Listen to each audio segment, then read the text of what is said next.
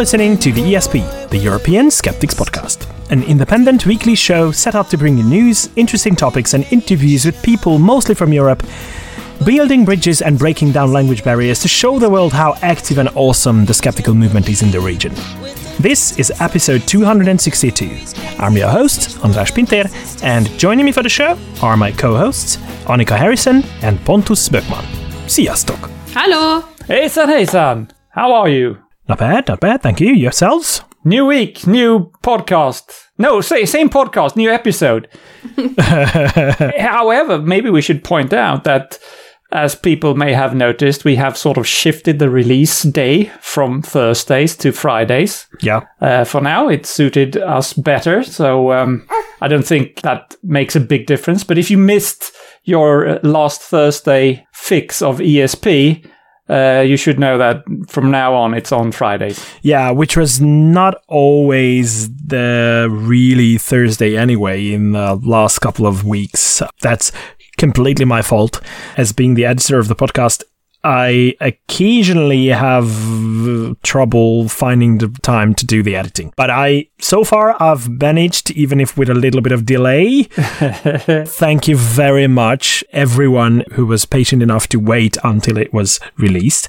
And uh, hope it didn't mean that you enjoy it less. All right, we, we will let you keep your job for now. Oh, thank you.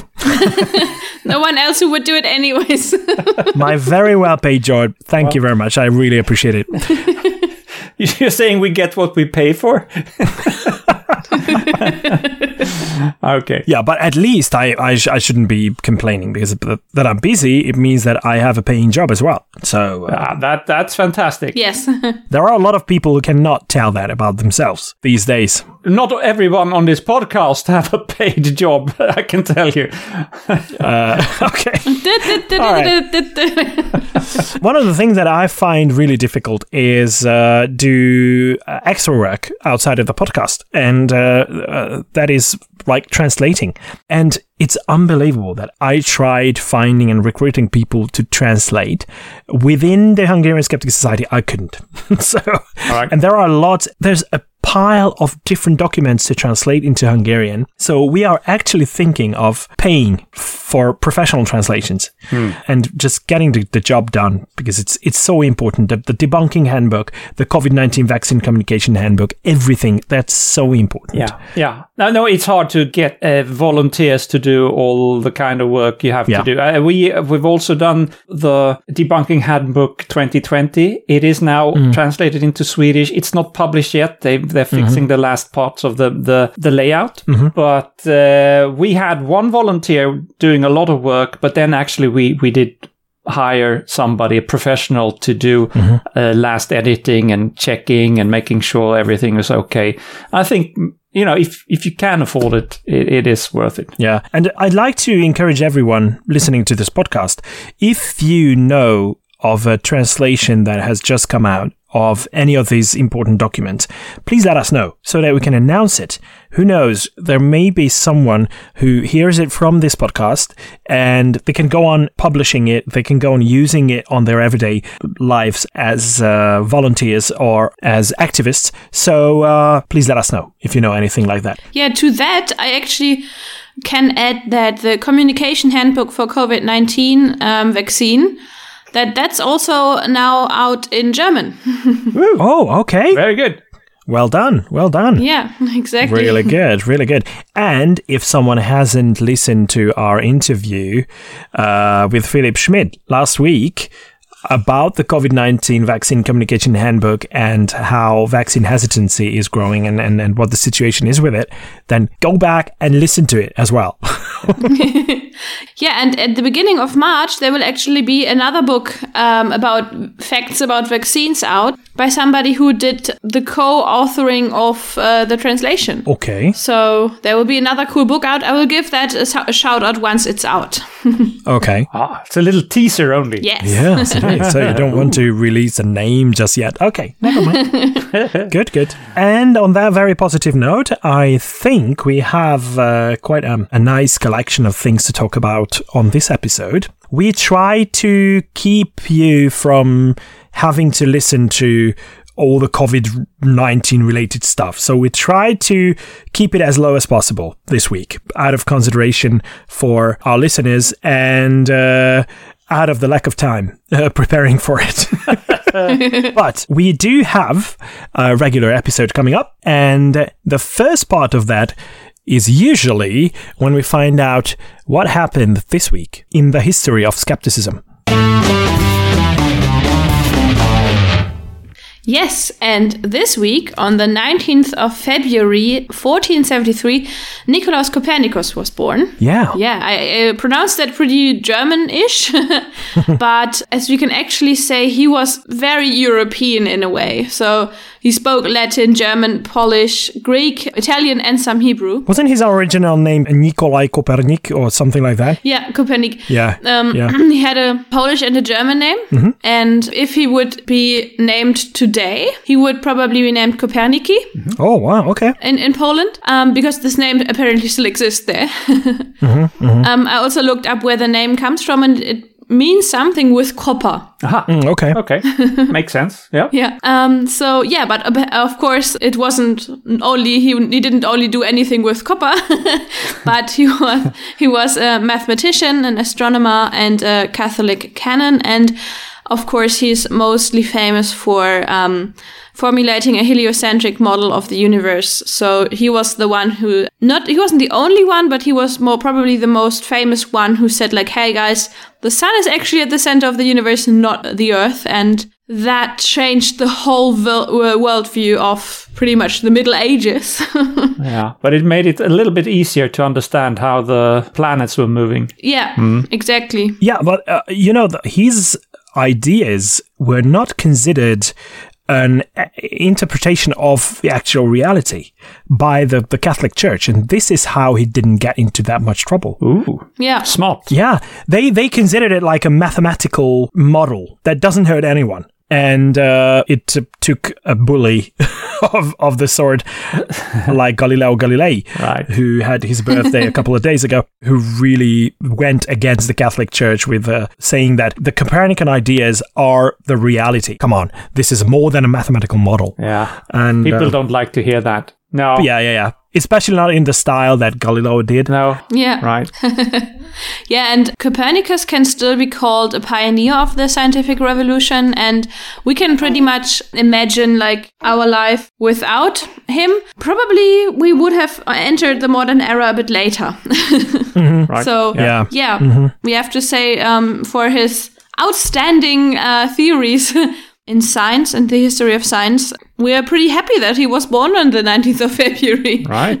yeah, and imagine how happy he would be to learn what's going on in space exploration at the moment. Right. Yes. We're Yes. sending probes to Mars like never before. This week, This week? this very week, this is amazing in terms of Mars exploration. I mean, doesn't have much to do with Europe, unfortunately, the European Space Agency. However, the European Space Agency's Mars orbiters, they do s- provide support for the Perseverance landing rover. Yeah, yeah. So by the time this goes out, it will already have happened. Yes. And we'll know if it was successful or not. Haha. Yeah, I'm just really hoping that it it goes goes very smoothly. Yeah, absolutely. Sure. Yeah, this is the moment when you wish that there was a heaven from where Copernicus can see what's going on, right? Right. Yeah. Yes. But- yes. Unfortunately, being an atheist, it's uh, difficult. But if he would be somewhere, he would be in, in the sun, I would say. Probably. Right. That wouldn't be very good, would it? Looking around and realizing that it's not even the center of the universe. so he was right-ish, but not entirely right. yeah, yeah, yeah, yeah. Yeah, but that's knowledge, you know. It's always the like the least wrong, so to say. yes, I mean he wasn't wrong. It was just that you can refine the theories even more. And it was it was definitely progress.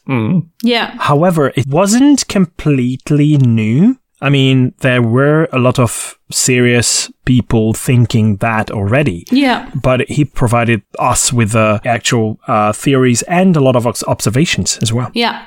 Exactly. All right. Thank you very much, Annika. Thank you. And from the world of science, I'm wondering if we are moving on to the world of religion.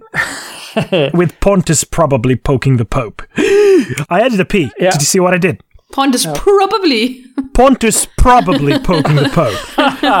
Well, probably not then, because uh, uh, there have been Oh, okay. a few uh, scandals. Something in Spain. He's preparing to go to E- Okay. uh, Iraq, but I don't think it's worth mentioning. We we have uh, bigger fish to fry this week, so I think we'll skip uh, Francis now. Okay. Pontus perhaps not.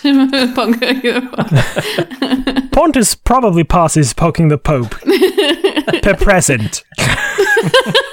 Oh. All right, moving on to the news. Yes, just because uh, I'm not poking the Pope today, it doesn't mean I can't have a, a big rant about something that I feel strongly about. So let me Go on then, indulge me for a minute while I go through this. get it off your chest. Right. there is a secret Facebook group in Sweden uh, of about 200 high academics and opinion formers that have been found to have planned and spread misinformation abroad about the Swedish pandemic response. So it, it seems to have started when their critical debate articles in Sweden and the Swedish med- media wasn't uh, met with um, general approval. Uh, so when they that failed, they have through this Facebook group, but then through Twitter, mail, and other social media, apparently systematically targeted foreign embassies, uh, news outlets, and politicians with exaggerated claims of the situation in Sweden calling for other countries to close their borders to Sweden. Uh, their message has reached uh, outlets like Time, Science, the magazine, and Washington Post, and has probably been key for the perception abroad of how Sweden has actually coped with the pandemic. So we've heard a lot of bad news about Sweden uh, over the year, and it has been bad, but I've been surprised to hear the strange uh, exaggerations and uh, real uh, stupid things coming from everybody abroad. And these guys are probably behind a lot of this. They have advocated for international trials against humanity towards certain Swedish individuals and politicians. They have initiated hate campaigns, resulting in at least one researcher uh, into virus and to COVID 19, stating publicly that he will cease all his research into the virus because of the personal um, consequences for him and his family. He, he had published data showing that most children, of course not all, but most children do not get very serious symptoms of COVID 19, which we all know is true. But after he did that, he received death threats and was called a murderer. And uh, just to be clear, I'm not certain how many of these threats came directly from this group, but uh, their rhetoric has most likely contributed to that kind of behavior. And of course, going back, and here we come to, to Pontus ranting a little bit, there are a lot of things that you could question about the Swedish response to the pandemic. In my mind, the reluctance to recommend face masks is the strangest difference compared to the rest of the world. And also, as I've explained several times on the show, Sweden is different in the way authority is exercised. Politicians have less direct influence over health policies, which normally I think is a good idea. I don't want politicians to meddle into very difficult topics that they probably don't master. The national healthcare system is decentralized, uh, which means less coordination and inconsistent recommendations across the country. Uh, things like this. I'm sure there will be reforms coming into how this is run. Uh, and I'm not surprised that there has been criticism, and criticism should be welcome and is needed for, for the progress. But I have been very surprised and appalled by some of the misinformation and absolute hatred that have spread about the so called Swedish model. Uh, and I have received emails myself for not taking a stand for what people think is uh, an outrage. And I'm saying, well, everything is not perfect. There's some mistakes, but people are doing the best they can, and they, it's not a conspiracy to kill the Swedish people or something like some have heard it. So, to put things into perspective, Sweden has not done extremely well during the pandemic, but I think most people are surprised that Sweden uh, is pretty much uh, on the EU average when you look at uh, the number of dead per million inhabitants from, from COVID. Belgium, Slovenia, the UK, Italy, Spain, the US, Czechia, Hungary, Switzerland, Croatia, and France, for instance, have all done worse than Sweden. And I'm not sure that that's the picture that people have. Also, uh, last one thing to re- repeat. The number of excess deaths in Sweden correlates much better with the pandemic deaths for last year, which to me strongly suggests that Sweden may look worse partly because the numbers are more accurate than in many other countries. Mm. So, yeah, I will probably receive a few emails after this as well, but that's fine. Bring them on. yeah, another serious thing to to to mention is uh, something that uh, Ernst wrote on his blog, and uh, I looked up the the article that he was talking about, and there was a study made by uh, German researchers in Berlin and Brandenburg. And what they did, they tried to evaluate the effect of uh, practicing alternative uh, uh, complementary and alternative medicine on how pediatricians perceived vaccine preventable childhood illnesses. And uh, it was a very small study but it really resonated quite well with uh, with what previous similar studies revealed that the more someone is into or practicing complementary and alternative medicine specifically here it was uh, homeopathy and anthroposophic medicine and uh, it was revealed uh, by the results. uh, 18 people were interviewed, 18 physicians, and they all agreed that vaccinations were important in handling classic infectious childhood diseases, such as measles, mumps, rubella, and the others. But somehow, the difference lied in how they approach diseases that are normally uh, perceived as less serious. What am I talking about? Chickenpox, scarlet fever, and that kind of stuff that we do have vaccinations against. And the six doctors who practice conventional medicine, they regularly recommend parents to vaccinate their children against those because they are concerned mostly about the negative or serious negative effects that going through even such a mild illness can have on a child's health, especially long term. But the more someone was into the alternative side of things, they have a softer or even more negative approach to the effect of vaccination as opposed to going through the, the, the illness itself. So homeopathic doctors, they tended to agree with the sentiment that it's an important part of the child building up their immunity against all the different diseases by going through a disease like chickenpox.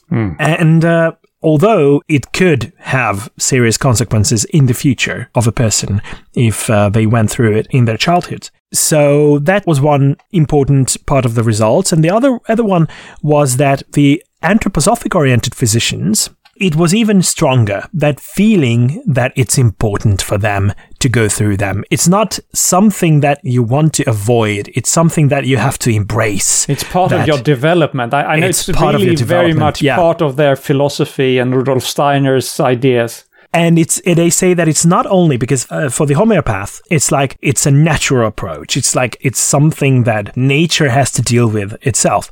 But for the the anthroposophic oriented physicians, it's different because they claim that it's a crucial factor in the psychosocial development of the child as well. Not only the immune development, the, the development of the immune system of the of the child, but also the psy- psy- psychosocial growth, which is basically nonsense. Yeah, it's just made up, made up nonsense. Mm-hmm. One thing that didn't get revealed in this study which is quite a shame, is that they did mention at the beginning that all of these physicians who were interviewed do regularly vaccinate hmm? children that are being brought to them. But they didn't specifically say if they vaccinate against things like chickenpox or it's just the regular measles or mumps or rubella or the big triad, the MMR, or even the less widely considered less serious, uh, so-called milder illnesses like chickenpox. We don't know that, but this qualitative study, obviously, it, it wasn't a big big sample size, but it's a qualitative study of finding out what the differences are in their approach. So, yeah. It does show that clinging to alternative medicine and weird ideas can have an effect on what you recommend to hmm. parents as a physician. And that's a massive responsibility. I mean, you have to recommend the best potential treatment and solutions to the parents, but if those ideas in your in your head are being distorted by the weirdness of complementary and alternative medicine, pff, what can you do? Yeah. Yeah. Okay, so I, I talked about Facebook before and about secret Facebook groups and what you can do with them. Uh, let's go back to look what Facebook is trying to do against misinformation on their platform. Fuck all. Uh, well, yeah, but they're trying, or at least they're trying to give the impression that they're trying. So, over the last year, they introduced rules regarding misinformation about COVID and COVID vaccines. In April last year, they started adding facts from the CDC to onto posts about the coronavirus, and that helped. But it, it still left the misinformation there. It just added the real information as well.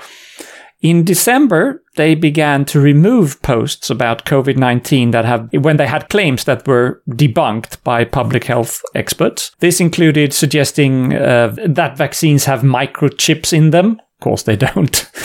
claims that wearing a face mask uh, doesn't help to prevent uh, COVID 19, and uh, things about 5G and that 5G technology has anything to do with infections. If you had anything of that into your posts, Facebook was starting to take that away.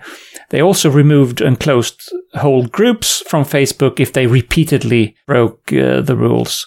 Uh, that's all very well, but uh, it was only about COVID and COVID vaccines. But as of last week, Facebook will now remove false claims about all vaccines, like claims, uh, Good. of- yeah, links between vaccines and autism, which we know is nonsense, and um, other things that are blatantly false. Uh, so uh, this is for the MMR vaccines and everything else, and that's upon time, really. The thing is that this is quite a big task to implement because Facebook is riddled with these claims that have grown uh, over decades.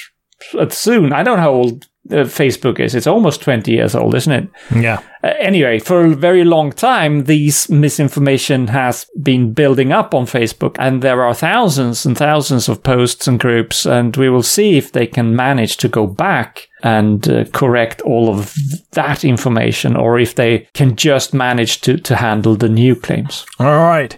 So, from just um, handling misinformation to actually dealing with criminals who share misinformation and make money out of it. Oh. And uh, not only misinformation, but uh, terrible products with the claim that they have medicinal effect. One of the uh, things is a Miracle Mineral Solution or mineral, Miracle Mineral Supplement that is supposed to have an alkalizing effect.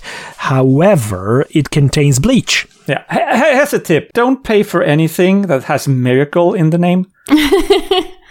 Except for if it's a book that is called like The Miracle Story or whatever. The miracle of science, maybe. Yes. yeah. miracles, the miracles of science. Yeah, that is that is worth paying for. And even though the Hungarian uh, National Public Health and Medical Officer Service back in 2010 issued a statement that miracle mineral solution is dangerous and it should not be dealt with and it should not be marketed. Well, it didn't have that kind of effect. So in Hungary, this guy, uh, who will not be named, Voldemort. Voldemort. By the way, that the initials are VA. Uh, Never Oh. mind. Voldemort. yes.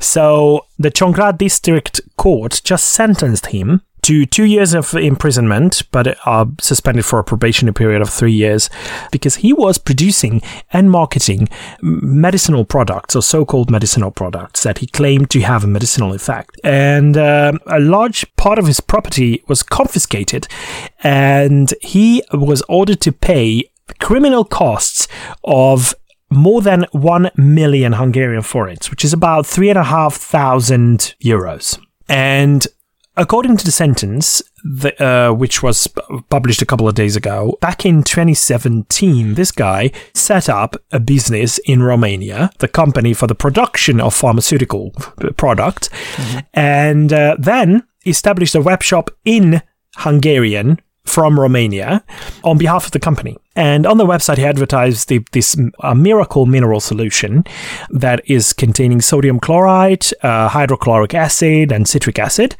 And he claimed that the product eradicates malaria from the body in 48 hours completely. And it can be used uh, for permanently removing influenza, bacteria, and viruses, all kinds of them. But uh, he claimed that uh, it was also suitable for preventing and treating various infections and diseases of different sorts. He produced lots of videos and and all the marketing stuff that that comes with it and he sold an approximately 1,172,000 uh, forints worth of, of the solution. And this is why he, he was ordered to pay that sum as criminal costs. So the problem is that it is considered a medicinal product and the Hungarian Medicines Agency should have issued the official permit to do that, but it wasn't. He never even applied for that permit and still marketed the product. So now it's been going on for a while. As I said, it- started in 2017, but now it seems like, with the exception of the probationary period being three years, I would have loved this guy to go to prison straight away. But at least it got some publicity and it was revealed that uh, this guy was cheating people.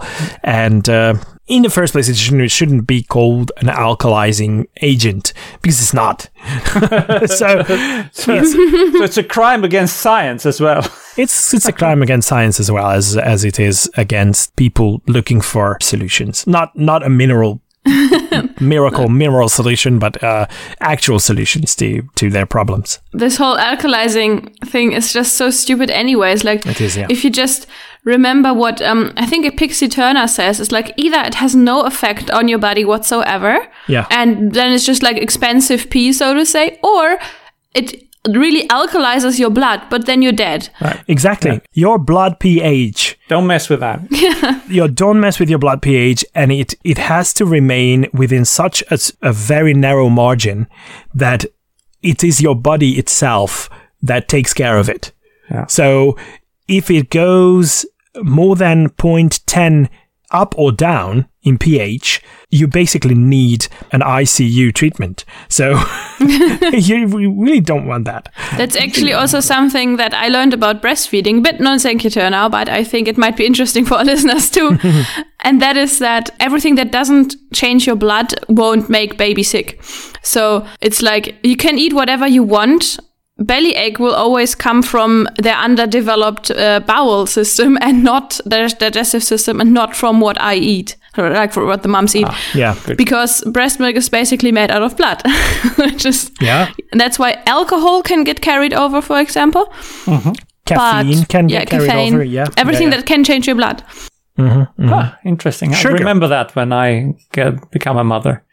yeah, Pond is very important for you. Yeah, yeah, right. I'm actually planning to become one. Uh, can anyone help me with that? yeah. I'm sure there are help you can get. I think you need a miracle solution for that. That's a good one. Okay. Okay, well, since we're having a bit of fun, uh, let's uh, hear about this one. There's a there's a Scottish guy called Mark Gold. Uh, he has grown tired of the flat earthers. Can't blame him. You know, ridiculous as it is, uh, some people are convinced uh, that uh, the idea of the gl- the Earth as a globe is nothing but a conspiracy, and uh, it's all done to keep the public in the dark. Why that should be something that for all scientists and all the governments in the world to do is a bit unclear. But anyway, Mark Gold has started a GoFundMe campaign to send a prominent flat earther to space so that flat earther can see the truth for himself. Because there are now tickets that you can book to go to space. Um, for instance, uh, from Virgin Galactic, uh, they currently start at uh, $250,000. I I believe they claim that they have sold 600 tickets already. Okay. They're not flying yet, but they will be. And uh, when they do, will they go out to space, really? Well, uh, th- th- it is a two to three hour trip. Yeah. uh, including only a few minutes in microgravity. Mm-hmm. So, so it will be a very I don't know technically where you count it, but, but you will be able to see the curvature of the Earth. I'm sure. Yeah, tha- that's the point. That's, the point. yeah. so the the whole idea is for this lucky person to be able to see for himself, and then he will tell or she will tell all of his flat earther friends that they have been wrong.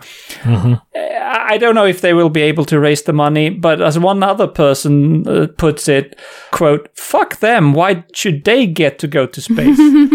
quote. So I, I can agree with that sentiment. I mean, it's, it's really why would we uh, make them that um, a favor? But uh, the idea, Yeah, they get a reward for Yeah, being yeah. stupid. yeah, exactly. But I think uh, one of the ideas through this GoFundMe campaign that a lot of other flat earthers will contribute to that because they all want to know the truth. But I think that's the false premise here.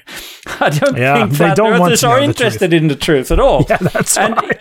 and even if they manage to get this guy, whoever it is, up to space and he sees what he's supposed to see there, I'm sure it won't change anything. Either the guy who goes there will claim that he was drugged or tricked uh, into seeing something that wasn't real, or his friends on Earth will claim that he was paid to lie. Because when you're so deluded as these guys are, that you actually believe that the Earth is flat, then there's no amount of evidence in the world to, to put you right.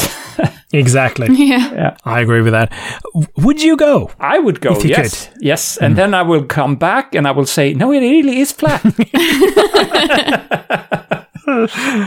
So that he can go again. yeah. Uh, did you guys know that the European Space Agency, starting in March, uh, they are recruiting potential astronauts of the future? really? I might apply. I'm actually considering applying.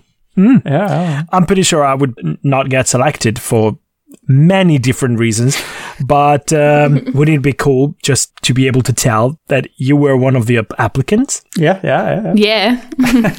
Do you have cavities? I do, but I don't think it's a disqualifying Maybe not anymore. characteristic anymore. Or maybe it was always fa- maybe it was always fake news. I just got told that told when I was a toddler and, and a young child. It's like you have to brush your teeth if you ever want to become an astronaut. ah.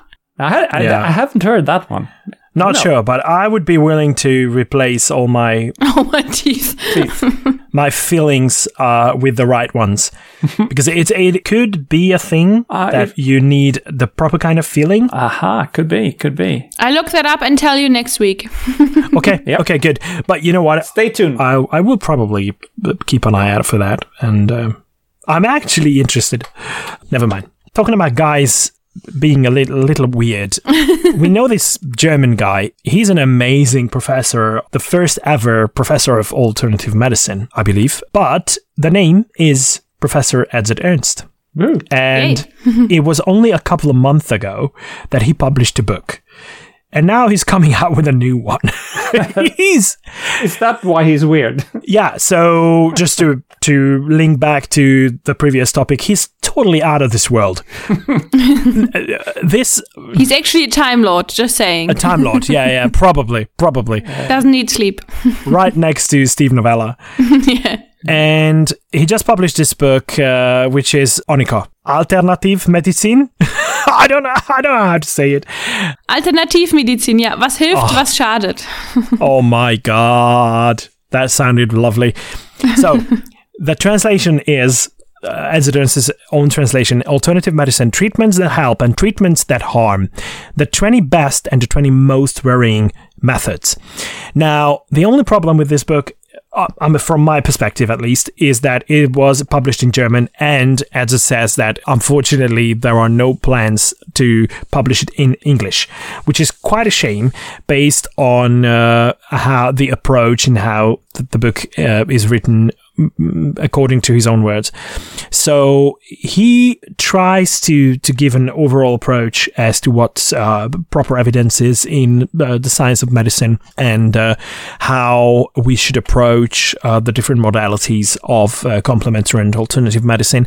And uh, when it comes to the 20 best and the 20 most varying methods, he's talking about which ones have the most reliable evidence supporting any kind of efficacy of the method and which ones are potentially dangerous but not backed up by any kind of scientific evidence when it comes to their um, uh, efficacy. So I would really love to read it, but unfortunately, my German is non-existent. I wouldn't even say rusty because it's non-existent. So uh, yeah, as you said, Pontus, I hope this will change one day, but uh, not anytime soon. I'm afraid. Yeah. So thank you very much. But if any listener reads it, um, they can of course maybe send something in, and we would gladly read it out, or they can record us an audio message and we can put it in. Actually, if you go on Edzard Ernst's blog, uh, you will find that uh, he translated the postscript himself. So you can you can find a little bit of information, a little bit of the sentiment of how he approached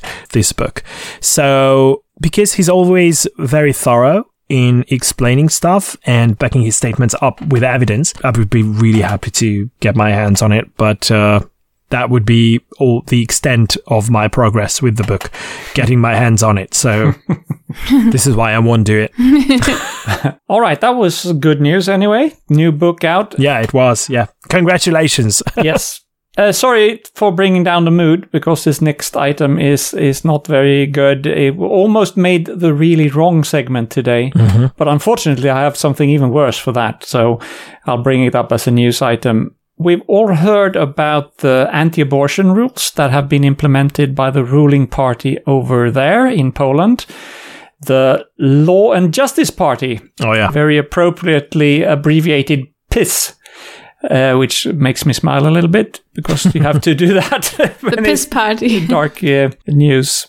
So this started many years ago. Uh, for instance, the leader of the party, Jaroslav Kaczynski, he promised already in 2016 to quote to strive so that even in cases where there is a difficult pregnancy, when the child will inevitably die, when it is severely deformed, it will end in birth so that the child can be christened, buried, and given a name. End quote. How horrible is that? Yes. How horrible is that? So fast forward to 2021. As of 27th of January, the Polish government have imposed a near total ban on all abortions, including termination of pregnancies with fetal defects. And of course, this rightly triggered massive protests all over the country. Uh, and as a response to that, the government said they would try to find ways to support women who must now give birth to fetuses diagnosed with defects. And this is what they had in mind, apparently. The spokesperson for the Justice Department was asked what kind of support they had in mind, and she said, and I quote, She, meaning the mother, will have, for example, a separate room, the chance to have a cry, end quote. Thanks. All right, so they'll give you a room to cry in. That is the support they will give you. Yeah. She also mentioned that the mother should be offered special care, whatever that is, including psychological treatment, and, quote, advice on what to do next, end quote. Fucking idiots. I mean, like, how about providing that in any case, but not creating more suffering in. Uh, exactly. in the way that you don't force people to give birth to. that was actually the the reaction of one person who protested. How about making sure that the mothers don't cry in the first place? Instead of giving yeah. them a place to do it. I mean, I mean, like in, if if you have shit. a birth defect, then mm. so um, the the piss party. There you go. Yeah, exactly. I mean, like there are accidents that can happen. Like the birth defects can happen, and of course there will be tears then in any case. But mm-hmm. how about not not increasing that suffering? Yeah. For a lifetime. Yeah. Yeah, it's Yeah. It, it's terrible. Tra- traumatized further. Yeah, yeah, exactly. And then give them a room to cry. Thank you. That's real help. Yeah. Isn't it? I mean, It's like Yeah. amazing. Mm. all right, things with the religious backgrounds can be not not always tragical, but occasionally a little bit comical as well. But when it comes to scientific analysis of different claims and different stories, that becomes absolutely intriguing. And this happened with the collaboration of several different institutions, uh, including the University of Southern Denmark, uh, University of Groningen in Holland, the University of Pisa in Italy, uh, Cranfield Forensic Institute in England, the Pontifical Institute of Christian Archaeology in Italy, and the National Museum of Denmark. So quite a collaboration into what? Into the scientific investigation of believed remains of two apostles. So the apostles were not that many. So we are talking about two apostles that are believed to have been held in uh, a Roman church, the, the Church of the Santi Apostoli. That means the Saint Apostles Yeah. in Rome. And they have been cared for by the Franciscan brothers for 500 years, which is quite a thing. But for more than 1500 years, they've been considered to be there at the site of the, the present day church. So St. Philip and St. James the Younger are the ones that we are talking about. So obviously, one would think that there is an absolutely easy and obvious way to find out if the claim can hold any water. And uh, there are three pieces of bones a foot, a femur, and a tibia of the two apostles that claim to be apostles. And uh, th- those are only fragments anyway. But the analysis could be done on one of them because the other one was a little bit too damaged to be able to Was it was it holy? Oh, wow. we don't. Holy, yeah, lots of holes in it. so the tibia and the foot are attributed to Saint Philip, the femur uh, to to Saint James. So finally. And the leading leading scientist doing the research was uh, professor of chemistry and archaeometry, Kaare Lund Rasmussen from the University of Southern Denmark, and uh, they did a radiocarbon dating. Finally, that is a good start, right? and if it had been the apostles, the remains of the apostles, what would be the radiocarbon date determined by the, the investigations? So that would be like in the middle of the first century AD, right? Yeah. Tuesday. Yeah. A Tuesday. I think it was a Tuesday. A Tuesday, a Tuesday. well, it doesn't work like that with radiocarbon dating, unfortunately. Ah. But um, It only goes on Wednesdays. So the only one that could be anal- analyzed was the femur believed to belong to St. James uh, the Younger. And uh, it was radiocarbon dated to between 214 and 340 AD. they lived for a long time, those apostles. Yes. oh, it's because they're Yes. immortal. Ah. so it's actually proof for them. well, they're not quite immortal if they died. but okay. They're almost immortal. yeah, right. Okay. But it was it was the younger. It was James the younger. It doesn't say how much younger he was. Yeah, he wasn't even born yet when, when he was an apostle. yeah, so this is quite a blow to the, the belief that it was the apostles. Uh, now I'm really looking forward to what the the hardcore religious people will say about that, because in Rome, all the church establishment that hold relics are sacred places. So the the local residents consider them the holiest in in the country and in the world. And there are several of them because Rome is full of those relics, and especially because from between the 3rd and the 4th century AD when Constantine the Great was in power and his mother was a devout Christian. And she even made sure that things like uh, the holy steps were brought to Rome and parts of the holy cross were brought to Rome. So she was probably among the first who really cultivated this this approach of collecting relics. And since then it has been a big thing. So this is quite a blow but I'm pretty sure that the reaction would be offhand dismissal of the results, the scientific results, because it's not Yeah. it's not accurate. It says that between 214 and 340, come on, that's that's more than 100 years interval. That's that cannot be trusted. I mean, it's still pretty amazingly like that. old. So, like for the history uh Yeah. aspect of it, it's still pretty cool. Yeah, and this is what the the, the authors of the article uh, that came out of this uh, investigation argue that it's still a very intriguing find because it dates back to the time when Christianity was not the state religion.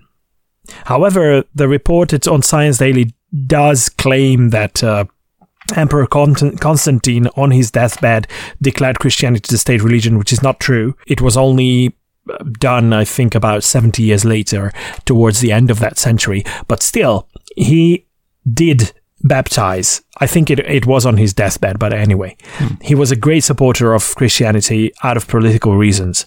But still, those remains are then from a time when Christianity was still not the state religion, and it meant that it was from early Christians in Rome, which is quite significant. And that reminds me of something else, by the way, that um, now that um, Ministry of Human Resources, which handles the pandemic as well, just saying, they they found themselves a very important task to deal with, and the minister is uh, Mik- Miklos Kásler is now dealing with um, a new project, which is finding the remains of a king of Hungary that uh, has been dead for more than 100, uh, 500 years. Good luck. Yes. They have misplaced him for 500 years, and now they're going to find him. again. No, the thing is that you were here. Oh, did You saw the place in Yes. Székesfehérvár, in my hometown. I did, Where yes. the 15 of the Hungarian kings are supposed to have been buried. Yeah. And the remains are still here under an ossuary, Yeah. but they are completely unsorted. So there are 15 remains, and nobody knows who is who. And if they're all related to each other, great. Yeah, in a way. Yeah, that makes it even harder then because you can't do it with DNA. But this is Sampling. this is what they di- they tried to do now. Uh, they know a burial place for the son of uh, the King Matthias that we are talking about, and uh, they just analyze the haplotype, which uh, can help them find the paternal ancestry. So they try to find the Corvinus lineage, and it's quite an intriguing undertaking um, investigation. The only problem is that it is being done by the Institute of Hungarian Studies, which has been established by the, the Orban government and it serves mostly propaganda purposes. So I have my doubts about the scientific accuracy uh, and the scientific approach that will be applied there. But uh, I, on the other hand, I'm really intrigued to see what they can come up with. So this is amazing stuff. Investigating the remains and uh, the, the questions surrounding people of historical and religious importance, I think it's intriguing. And uh, applying science and, and hard science on that is a very good idea. So, uh, really looking forward to the outcomes and a good job on finding the non apostles uh, in Rome. all right. But that has been all the news that we wanted to cover this week, uh, which means that we are moving on to finding out who's been really wrong lately. Apart from those claiming that it was the apostles there in Rome.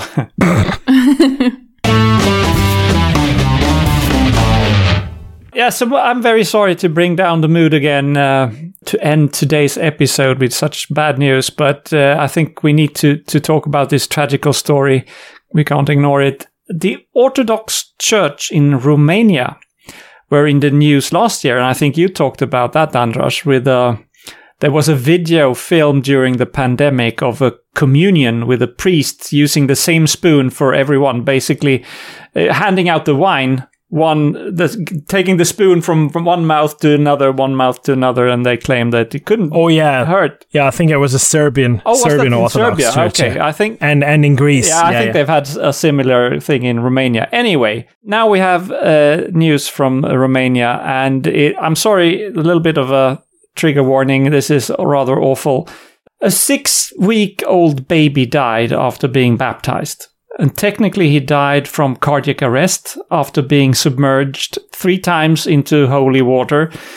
The autopsy revealed uh, he had di- died a violent death and that he had liquid in his lungs. They basically drowned the kid uh, in the baptism. And now, of course, after this, there's a p- petition for changing how baptism should work uh, and how they should be conducted in the country. But can you guess how one person representing the church replied to the demands? The Archbishop of Tomis, he's apparently an especially religiously challenged idiot. He said, quote, We will never change the ritual. The canon of this religion has been in place for over a thousand years. That is why we won't change. We are not intimidated. End quote. Or sane, I should say. We are not sane, I should add. Yeah. Ah, my God, just because you've done something stupid for a thousand years, you say it's okay to continue to do it? I'm also pretty sure that babies weren't like a thousand years ago. That it wasn't babies that they would baptize. That has been the discussion because you, you there's a difference of, of, of baptizing babies and, and grown people, and there's also different ways of doing it, even in in Romania. So there, sh- there are alternatives, but this guy he will not back down. Uh, so others are uh, of the church are open for reforms. Uh, so I hope it comes around. But as for now, the Orthodox Church of Romania that believes that their imaginary fairy tales are more important than keeping people alive, they get today's prize for being really wrong. You know what? Baptism should not be done at all until someone is an adult and can decide for themselves. Right. Yeah. Right? Right. And then this kind of accident cannot happen. Ah, it's crazy. Exactly. Like it's on the one hand, it's like you should be able to decide for it yourself. Yeah. And on the other hand, why the drowning? Crazy. Like Yeah. if you do want to do some water, then like just like take a bottle of water and empty it over their head. Yeah, or even just a few drops. Some, some baptisms are that. Yeah, that, it's you like you just don't have- sprinkle a little yeah. bit of. Uh, Yeah. you don't even have to have Yeah. water. You just have a naming service sermon and saying, "Okay, now we call you George," and that's fine. Or like the the water gun that I saw uh, uh, an U.S. American priest use. Oh, that was hilarious. Yeah, that's good. Yeah, That's yeah, good. That's yeah. even fun. That, yeah. that that's fun actually. Yeah, yeah. but they like their guns in the US. Yeah, but how do you how do you deal with that? I mean, you kill a child that was baptized, and how do you argue for the case that this is uh, God's will? This was His doing. God works in mysterious ways. God loved him so much that uh, took the child to be with him, or what the fuck? Yeah, how can you defend that and said, "I'll do it again next Sunday"? Yeah, Yeah. I mean, yeah. fucking hell. Uh, sorry for bringing down the mood. All right. Well, okay. but I think this is a very well deserved really wrong award. Yeah, so- it is indeed. Okay, but we do have to finish the show on something else. This time, it will be a very interesting line of thought from Galileo Galilei, who was born on the 15th of February. So, in the long run, my observations have convinced me that some men, reasoning preposterously, first establish some conclusion in their minds, which, either because of its being their own or because of their having received it from some person who has their entire confidence, impresses them so deeply that one finds it impossible ever to get it out of their heads. Such arguments in support of their fixed idea, as they hit upon themselves or hear set forth by others, no matter how simple and stupid these may be, gain their instant acceptance and applause. On the other hand, whatever is brought forward against it, however ingenious and conclusive, they receive with disdain or with hot rage, if indeed it does not make them ill. Hard to change people's minds. Yeah. Yeah. Yeah. Yeah, it was impossible even uh, 400 years ago. Right. Yeah. ap- apparently. But this so, uh, something you should still see. So very very nice. Yeah. Yeah, very nicely put. And on that note, I'd like to thank both of you, Annika and Pontus, for joining me today Thank you. Thank you. and agreeing with me mostly. We're not contradicting each other. That's very nice. I mean, You uh, pay us we are- too well. Anders, that's the point. Exactly. And thanks to our listeners as well for tuning in and being the choir to be able to preach to. and uh, please keep doing so. Tune in next week as well. And until then, goodbye. Hej Cheers. Tschüss. Vislat.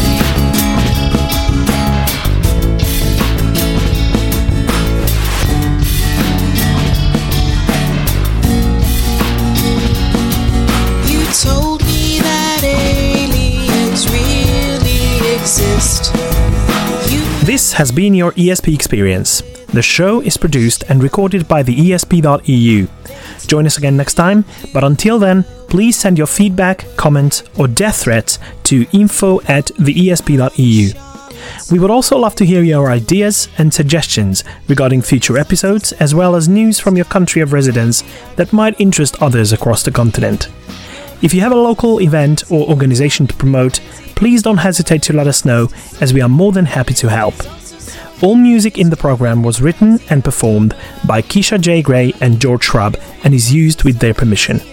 Please check out our webpage at theesp.eu, follow us on Twitter at espodcast underscore EU, and like us on Facebook. I don't know how you can believe.